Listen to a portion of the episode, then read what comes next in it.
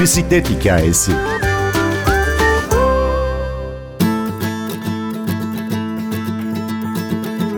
Efsane yolculuklar ve yol arkadaşlıkları Kaf Dağı'nın arkasında değil, iki pedal arasındadır. Mustafa İşçiyer birçok ilke imza attığı kitabında böyle söylüyor. Tandem bisikletle yolculuğun bütün duyulara hitap eden öyküsünü kendisinden dinleyin. Bugünkü şarkımız The Mixtures, The Push Bike Song. Ben Günür Öztürk Yener, bir bisiklet hikayesi başlıyor. Ben tandem bisikleti ilk gördüğümde kampüste böyle bir limuzine benzettim. Çünkü normal bisikletin uzun versiyonu. İki sereli, iki pedallı, iki bisiklet birleşmiş gibi bir durumu var. Dolayısıyla ben ilk defa gördüğüm için tandem bisiklet üniversitede çok şaşırmıştım. İlk önce biraz böyle yalpaladık, dengede durmaya çalıştık. Sonra alışınca çok güzel oluyor. Yani o rüzgar hissediyorsunuz, çevre hissediyorsunuz, yolu duyumsuyorsunuz. Arkadaşlarınızla birlikte bir grup şeklinde bunu yapmak daha güzel oluyor. Dolayısıyla yokuşu çıkarken o yolu hissetmek veya inişte o rüzgarı, o adrenalini yaşamak çok güzel oluyor tabii. Ben Boğaziçi Üniversitesi Tarih bölümünde okuyordum. Engelsiz pedalla bizim üniversitedeki kulüpler tanıştı. Daha sonra bizim üniversiteye de bir tandem alındı. Bisiklet diye bir kulübümüz var. Bisiklet kulübü. Onun aracılığıyla bazı görme engelli arkadaşlarımızın da aracılığıyla bisiklet alındı. Mezunlar Derneği ve GETE'nin Görme Teknoloji Laboratuvarı üniversitede. Bunların girişimiyle bir bisiklet alındı. Onunla başladı aslında. Birçok arkadaşım gibi benim de sürüşlerim üniversite yıllarında başladı. 14 yaşıma kadar görüyordum yani göz tansiyonu rahatsızlığım vardı fakat görme engelli değildim. Ben 14 yaşından sonra gözlerimi kaybettiğim için o yıllara kadar tek bir bisiklet sürdüm. Yani ilk bisiklet deneyimim aslında daha önceye dayanıyor. Ama tandem bisiklet, ikili bisiklet yani görmediğim bir şey. Riding along on a push bike, honey, when I noticed you. Riding downtown in a hurry, honey, down South Avenue, you look so pretty as you were riding along. You look so pretty as you were singing this song.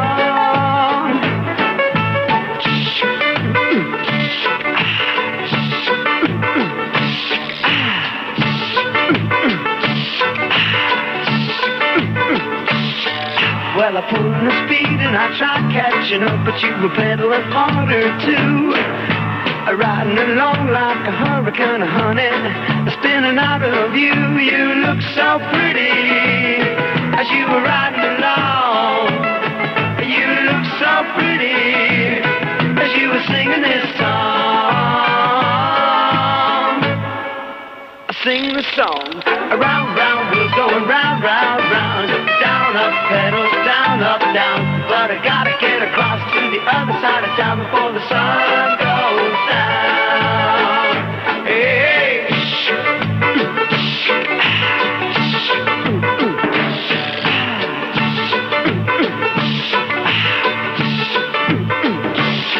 Now we're riding along on a bicycle, honey. That's a bicycle built for two. I'm looking at my honey in the rearview mirror, and now I got a better view. You look so pretty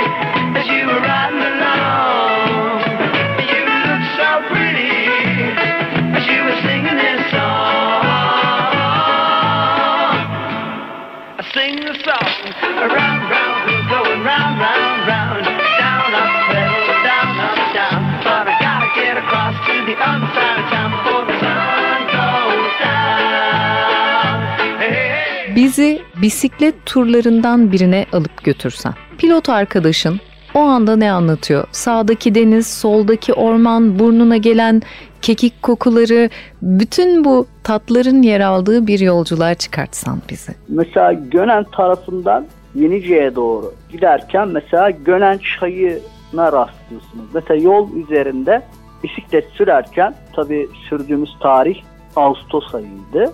Sıcak bir mevsim, yaz mevsimi. Gönen çayının akışını. Mesela ben arkadaşıma soruyorum. Sesini duyuyoruz yolda.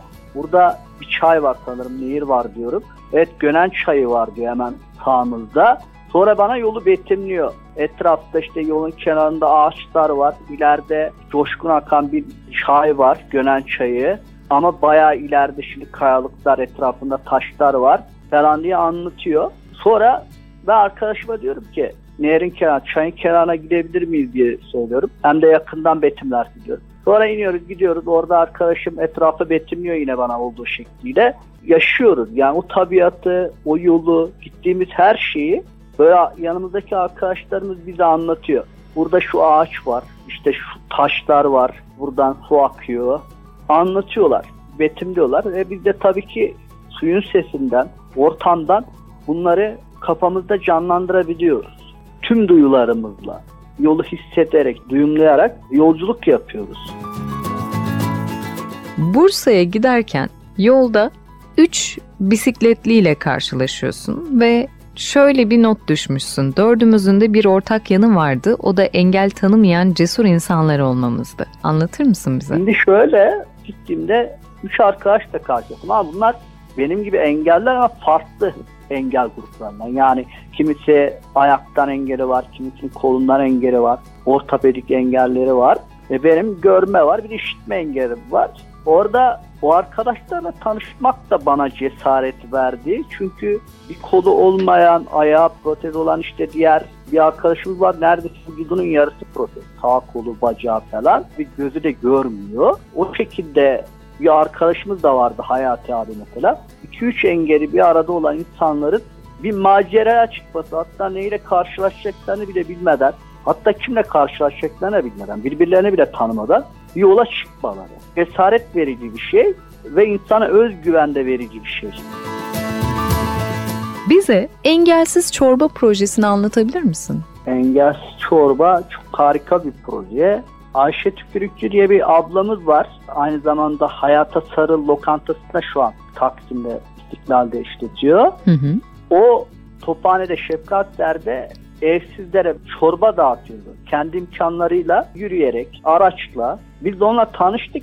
Dedik ki biz de sana yardımcı olmak isteriz abla dedik. Yani bisikletlerimizle bir de tandemlerle, kasalı bisikletlerle biz de bu işi yapabiliriz istersen dedik. Dağıtımını üstlenebiliriz. O da hayal dedi. Tabii ki dedi. Sonra biz engelsiz çorba diye bir isim konduk. Engelsiz çorba bisikletlerle tamamen görme engellerine katıldı, görenlerin de bulunduğu, pilot oldu, rehber oldu. Organizasyonlar. Biz sabah akşam gidiyorduk böyle Suriyelilere, mültecilere, işte evsizlere, Uygurlar, Afganlar da oluyordu. Onlara çorba dağıtıyorduk, ekmek dağıtıyorduk. Hatta battaniye falan da götürüyorduk bazen. Geldi akşam gibi. Sabah doğru döndüğümüzü de bilirim yani. 5-6 gibi eve döndüğümü bilirim. O insanlara çorba ve ekmek götürdüğünüzde tepkileri nasıl oluyordu anlatır mısın bize? Yani çoğunun dillerini bilmiyoruz. Arapça konuşuyorlar. Beden diliyle anlaşabiliyordu arkadaşlar. Onun dışında biz de onların hareketlerinden, bize yaklaşımlarından, elimizi sıkışlarından, bize böyle dokunuştan, omzumuza dokunuşlarından hissedebiliyorduk onların ne demek istediğini. Aslında oradaki arkadaşlık, dostluk, insanlık, evrensel dil aslında bisikletli yaşamı, bisikleti hayatına geçirmiş birçok arkadaşımız var. Ama aynı zamanda ondan dolayı hayatını kaybeden arkadaşlarımız var. Dolayısıyla bisiklet kültürünün artık ülkemizde yerleşmesi, insanların buna duyarlı olması ve bisikletli ölümlerinin artık sona ermesi ve buna dair bir yasanın çıkması ve bisiklet sürmek isteyen, buna cesaret edemeyen herkese vereceğim mesaj şu olabilir. Sadece bir deneyimlemeleri ve onun tılsımını görmeleri. İki Pedal Arasında adlı kitabın yazarı Mustafa İşçiyer anlatıyordu. Ben Gündür Öztürk Yener, prodüksiyonda Ersin Şişman. Bu tılsımı yaşamaya doyamayanları bir bisiklet hikayesinin gelecek bölümünde de buluşmaya çağırıyoruz.